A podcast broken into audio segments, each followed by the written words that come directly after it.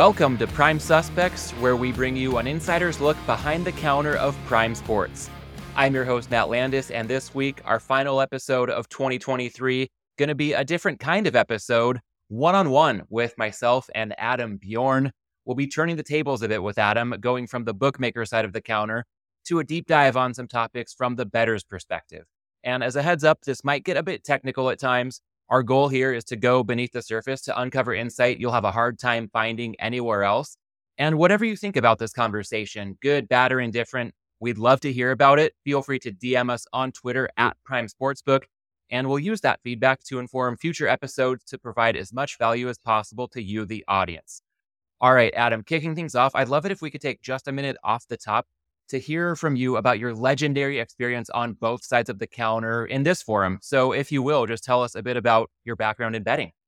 Yeah, I mean, straight off the bat, it was been betting horses. I've sort of dated it back to when I was about 10 to 12 years old betting horses. One of the first ones I remember is the 1988 Australian Cup, where I backed a horse at 125 to 1 with two heavy favorites in the race. So that's sort of where I can take the lineage back to. And then on the sports betting side, it was the George Foreman Michael Moorer fight, which was right after I'd turned 18. There was sports betting in my home state that had just started. Back George, I think again it was big odds. So I backed him for the KO. And back then again, I had to wait all day for a result, being in Australia, different time zones. And I had teletext, which again, I generally did all my racing from and would just wait for that uh, information to come over that it was, you know, what the result was. And then from then on, pretty much straight out of high school, I moved to Darwin, which, you know, for Americans, Australia is just the map upside down. And it was like I moved from sort of Boston to San Diego in that narrative to give them an idea. And up there was where sports betting had been legal for a number of years. Uh, and got a job as a junior ticket writer, and that was sort of the beginning of it all. You know, for both sides of the counter, began betting horses, things like that. You know, as a teenager, then sort of learned the other side of the business, which really improved my betting. That I learned more and more over the years, the discipline aspect and whatnot. After kind of wearing out my welcome in Australia, I'd worked at many places. I'd obviously become uh, very good betting and had a lot of advantages understanding the arbitraging, having access to global odds. This is early days internet or even pre internet in Australia. And just sort of took advantage of that information and again getting really stale numbers. You know, you talk about getting a number that's a couple of minutes old or five, you know, beating the number by five minutes or something today is extraordinary. I was getting things that one game in particular, I remember, I think I was getting like plus 450 and plus eight points on close to a pick'em game. So it was again knowing where to look, getting the information, almost betting overnight lines in the middle of the day on that side of the world. And then sort of started out, I worked for a company called CanBet uh, that was doing US sports in Australia. And then in 2000, I ended up uh, emailing 150 sports books, and within I think it was 48 hours, uh, being called and was offered a job uh, to move to Jamaica to do that. So ultimately moved over there, then started doing Australian and European sports. So you know, I literally did 15 years of night shifts working on the opposite side of the world to the sports that I sort of specialized in at the time. And again, you know, I took a few times out where I would just not work and go and bet. You know, I had success, but ultimately the information you get working for a book when you're betting, the discipline of sitting there 16, 18, 20 hours a day, you know, using that information uh, and having access globally. Uh, even today, I don't think people realize the advantage of having partners per se or teams of spread across the globe and taking advantage of that information in the overnight aspect of the business. There was probably a period of 10 years where most of my bets were probably placed between like 11 p.m. and 7 a.m. of wherever that sports book was located. And funny enough, you know, I've started working or consulting for different sports books over a period of time, and then I'd get to learn who their night shift people were. and could see why that was such a big advantage. And then even after I leave places, you know, I know their weaknesses and then I sort of took advantage of them as well. But one of the things I definitely have learned through, you know, again, it's almost 30 plus years of placing bets, almost 30 years of taking bets, is that I grew up and evolved in a golden period of being a better that yes, I had access to different models and different things like that, but just an information or intuitive better, nothing exists like that now. You know, you, you can find some gaps in the market, maybe if you're living in Latin America or Europe or Africa, things like that.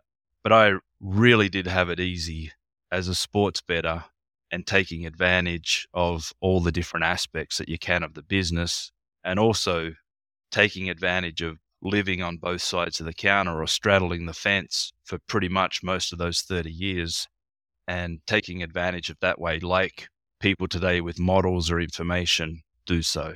When it comes to information, is another thing.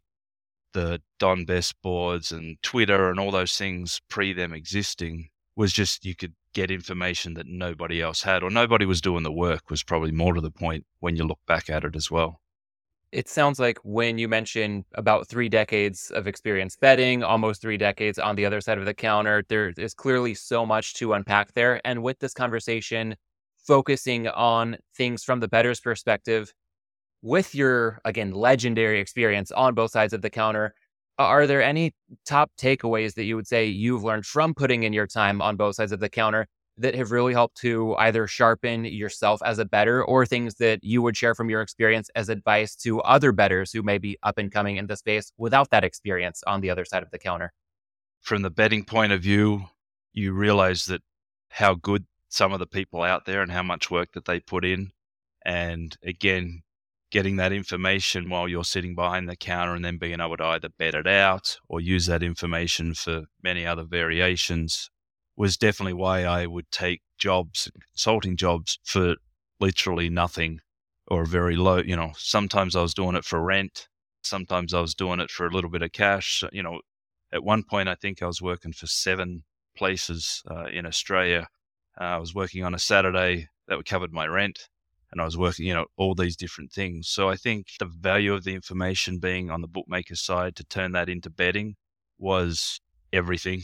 And then on the flip side, it's sort of now it's finding ways to place bets without getting limited, which is, you know, while I was just seeing this in the US now with its, while they say it's an infancy industry, it's been around for 30, 40 years in various ways.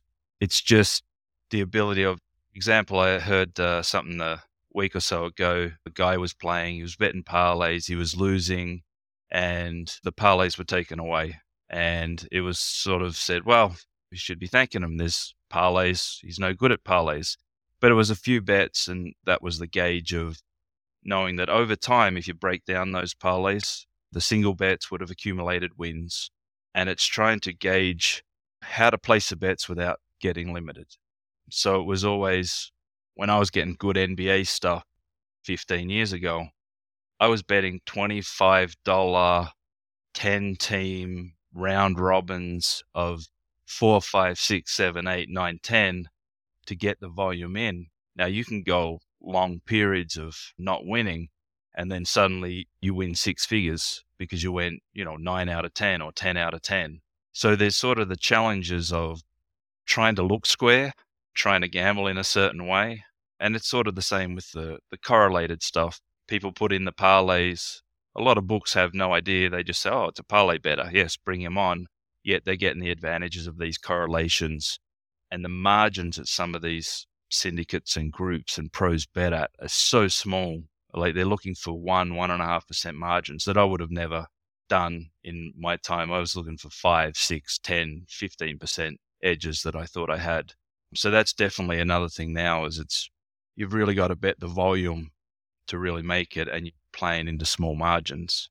One of the things that I've sort of noticed again, you know, as you look back on these things, I was probably a 30% better, 30% strike rate lifetime because most of my big wins come on futures or horse races I think I had the Giants to win a couple of World Series different times where I'd gotten them at 40s or 50s during the All Star break, different things like that. So when people are saying, well, you've got to hit 54, 55% to make money, again, it's based on what are you betting, what's the volume you're doing, and sort of it's a numbers game. And ultimately, you've just got to make sure that you're not necessarily winning more than you lose, which is okay. Again, if your average bet is plus 150, plus 200 kind of thing, but everyone gets so wrapped up in so many things that I just, it doesn't matter at the end of the day. A couple of things I'd like to follow up on from that answer. One would be profiling betters. We'll get to that in a moment. But what you just touched on about getting the right number. And there are ways where you can hit 30% of the time, but based on the odds you're getting, that can still be very profitable at the end of the day. For a lot of bettors who are looking at standard markets, minus 110 seems to be the going rate. Think about most sports books with NFL full game sides or totals. And I know as a shameless plug for Prime Sports here, there is an offering of minus 108 on the VIG right now. And to contextualize that, if you're laying minus 110 and you're hitting at a 52% rate, you're losing. And, and you're coming close to breaking even, but over time you will lose. And if you're hitting at 52% when you're laying minus 108, you're profitable. So it might sound like a negligible difference, but over time, those small differences can really get magnified. So, Adam, I'd love it if you could explain why Prime is offering minus 108 in some markets right now and what bettors should be doing to take advantage of opportunities like that, whether it's at Prime or other books offering reduced VIG. Yeah. And again, that's one of my selling points that I believe in is you should have more than one out. At 12, 18 months ago, I heard that the, you know the average American had 4.3 apps or something like that on their phone.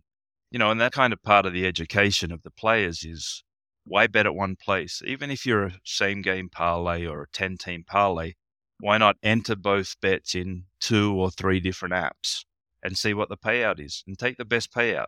I mean, again, you know, the consumerism of people and the deal hunting of people. It's no different than looking up flights and airfares or booking hotels and you know going to different apps to try and find a better price. Sports betting's no different.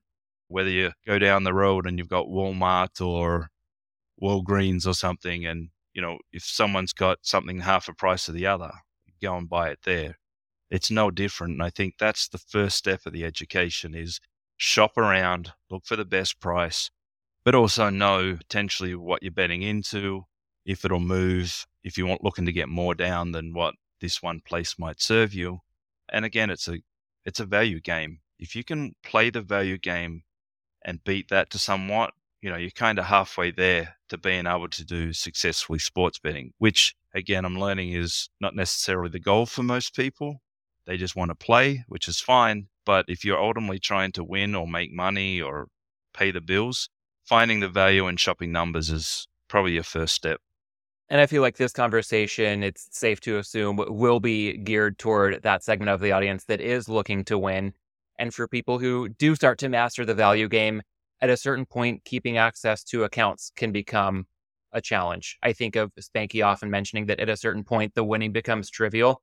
And that's a great spot to get. If you're a new better and you get to the spot where winning is starting to become trivial, that's an achievement in and of itself but that's not necessarily the end of the road. So, Adam, to your point earlier about the way that books profile betters and your knowledge of that from experience on the other side of the counter, what can you share with bettors who are looking to maximize account value, maximize account longevity about how that profiling process works so that they can act accordingly with their betting activity?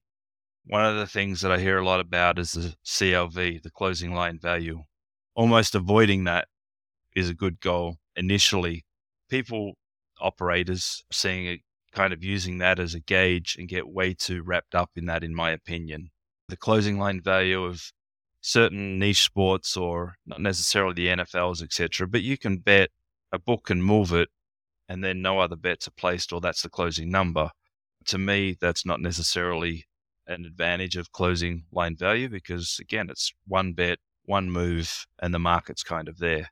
So that's sort of the first thing is it's broader now where you can get access to a lot of different markets. You can find your little niches and things like this. It's a matter of trying to play into spots. If you're betting NFL and that's your main thing, then again, I don't expect that you're going to get limited or shut down, but I've heard it happen. Yet you can get a lot of money down on these high level sports.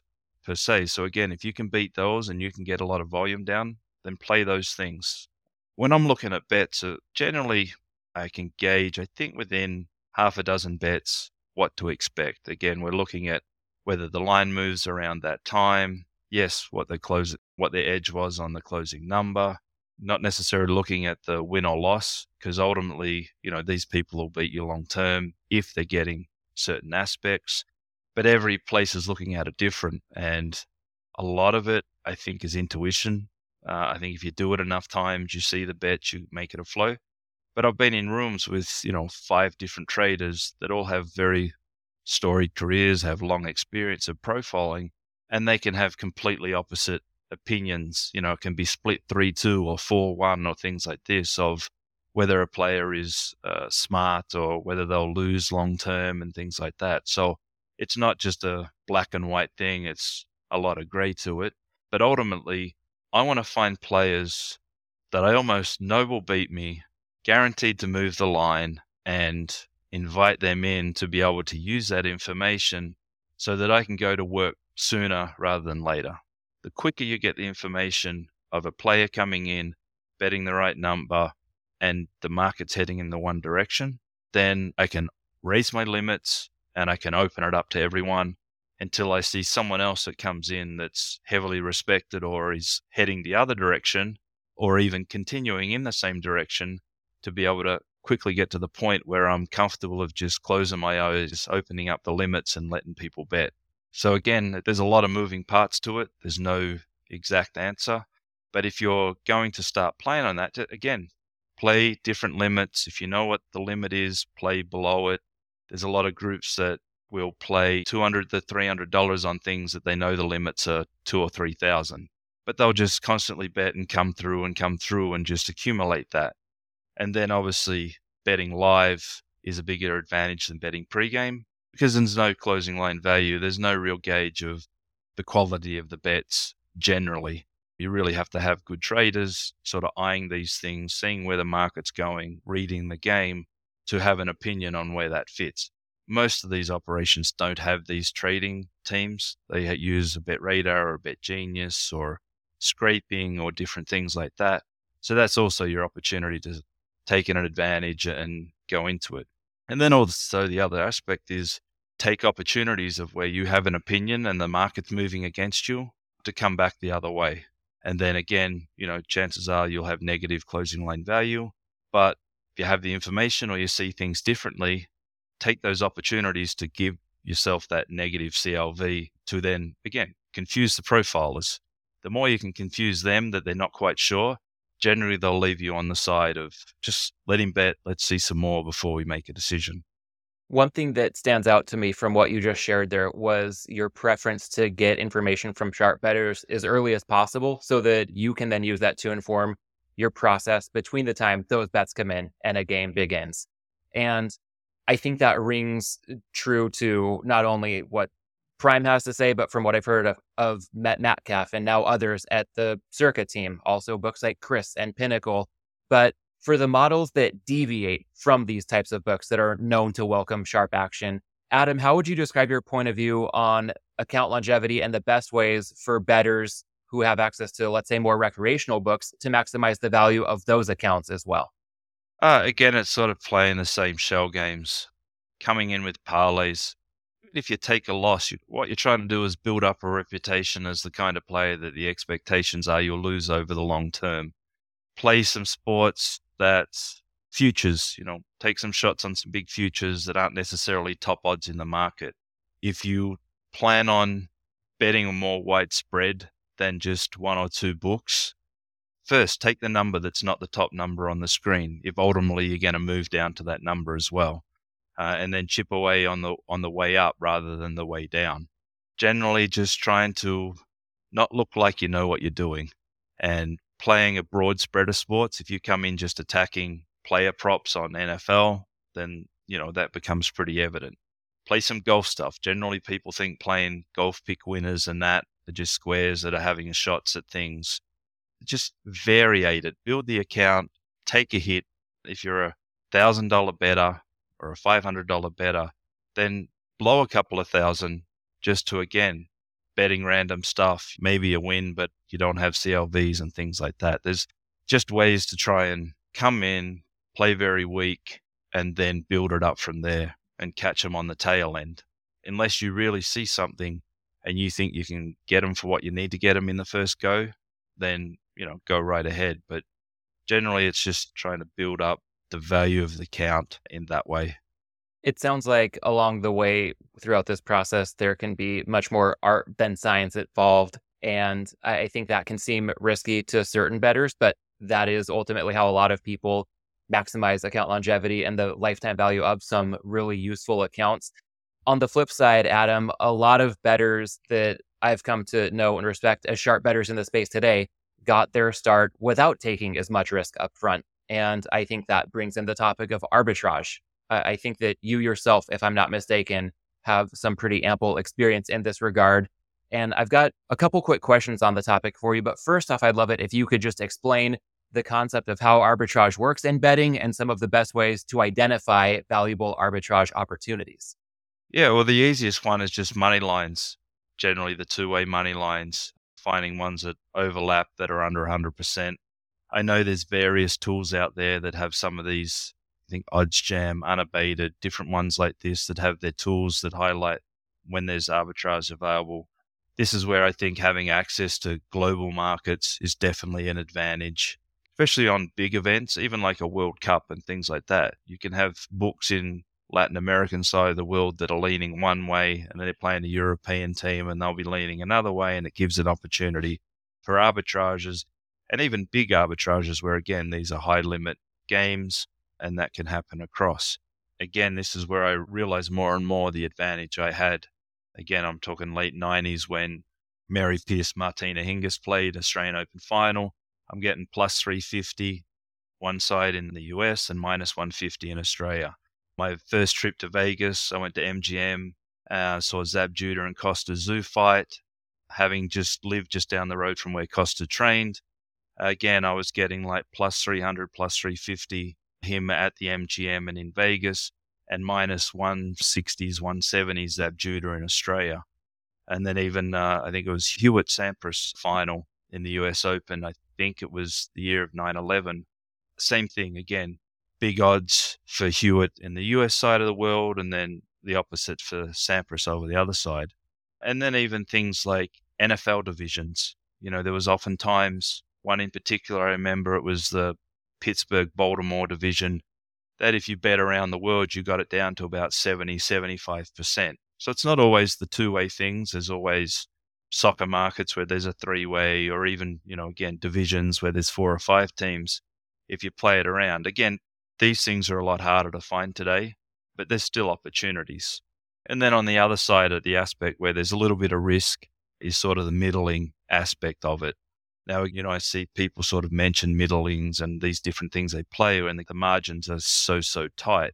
Again, I'm always using examples from 20 plus years ago because that's when it was just so easy and it's not necessarily that way now. But I guess it was like 97, 98 Super Bowl Titans Rams, where in Australia and that they weren't allowed to use flat numbers. So generally you'd get six and a half, seven and a halves, other games two and a half, three and a halves but that was a game where I got six and a half, minus six and a half in New Zealand, and plus seven and a half in Australia. And luckily enough, that Super Bowl fell right in the middle. And and at that point in time, it was the biggest win I'd ever had, three, four years into to what I was doing. But generally, it's reading a market as well. Now, you know, there's I see some TikTok shit and things like that where they say, oh, if you're middle and or you're arbing and you bet plus 200 and then the line moves and you get minus 180. That's good and well, but that's not real world scenarios. Ideally, it's you get them at the same time. A lot of people are using bots and things like that to really take advantage of it, um, but you can do it manually. Exchanges, I think, are a good opportunity in this spot. You know, we always did it with Betfair and things like that. I haven't had that much experience with Prophet and Sporttrade but that's ultimately what I plan to use is where I think the market's off is give these arbitrage opportunities through Prime where as bookmakers or even as bettors at times, you can't go and bet with DraftKings, FanDuel, ESPN bet or anything else. But maybe I see something that I want to bet So I'd rather, I, not rather, but the potential is to find these arbitrages, give them a two, three cent earn. And in theory, it all it is is you're betting at those other places, taking two or three cents worth of it. So again, that's sort of the, the education process and how I have looked at it for a long time of building liquidity through whatever way possible. And again, because of the restrictions of betting, finding people that, you know, can make and earn without any risk, propping up or building the position that we want on whatever event it is. All right. Well, I said I had a, a couple questions on this topic, but I think you covered that and then some in the insightful answer you gave there. Adam, I know we're up against the clock, so one more rapid fire two parter for you on our way out the door. Looking back on 2023, what's the biggest takeaway that you have from the year in betting? And looking ahead to 2024, what are you most looking forward to in the new year? Well, I mean, looking back at it, it's not so much for the betters, but the industry, you know, it, with the Unibet closing and, and these things, more and more I'm seeing that the entire industry's struggling, especially in the US with the cost of entries and things like that. So we're going to see some consolidation. I think trying to bring in the model that Prime Sports doing is going to be very, very difficult.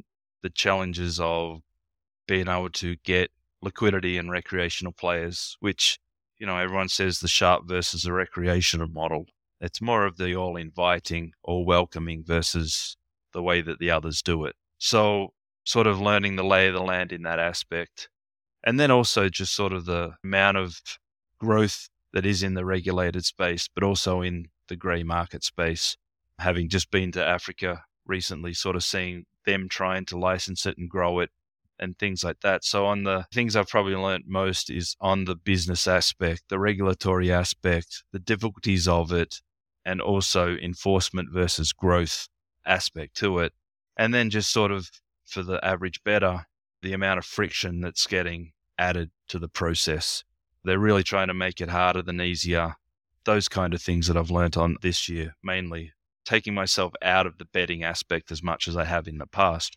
As it goes towards next year, I'm just really excited about, again, building up Prime, getting New Jersey open, Kentucky, interacting more with the consumers of learning, you know, what they're looking for, what they need.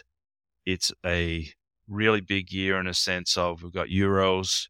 So again, I think that's a big niche that's not really been attacked in the US, but it's starting to. We'll see more traction as they look towards the uh, World Cup, you know, two and a half years time. Sort of seen lots of comments and that about how soccer's not a big volume aspect of it. A lot of places just offer a top few leagues, no depth to it. So I think again, it's more of just learning what the landscape is trying to get feedback of what the consumers are looking for, trying to educate people a little bit better while I see that as more of a challenge than what I thought of it even three or four months ago. But generally, it's just looking towards growth and, and building it out and doing things a little differently and seeing if that resonates or, you know, whether we fall flat on our face. All right. Well, I think your point about actively seeking out feedback from the other side of the counter is going to be music to a lot of bettors' ears especially as Prime Sports comes to other states, hopefully not too deep into the new year. So that seems like an appropriate note to leave it off on for now. Adam, this has been a fascinating conversation. I feel so honored to have had a front row seat to it, and I hope that we can do it again before too long. But in the meantime, we're going to go ahead and wrap up this episode with some weekly reminders for the audience. You can register for Prime Sports at primesports.com, download the Prime Sports app, follow Prime Sports on Twitter. Again, that handle is Prime Sportsbook, and you can message us there with any questions or segment ideas. I know Joe's not here this week, but he's still worth your follow at Joe Brennan Jr. if you're not doing so already. And of course, you can follow Adam there at Adam Bjorn2. You can find links to all of the above in the show notes. Last but not least, want to thank everybody for listening. Have a safe and happy new year, and we'll catch you next week right back here on Prime Suspects. You must be 21 or over to play on Prime Sports. Always bet responsibly and within your limits. If you or someone you know has a gambling problem, call 1 800 GAMBLER.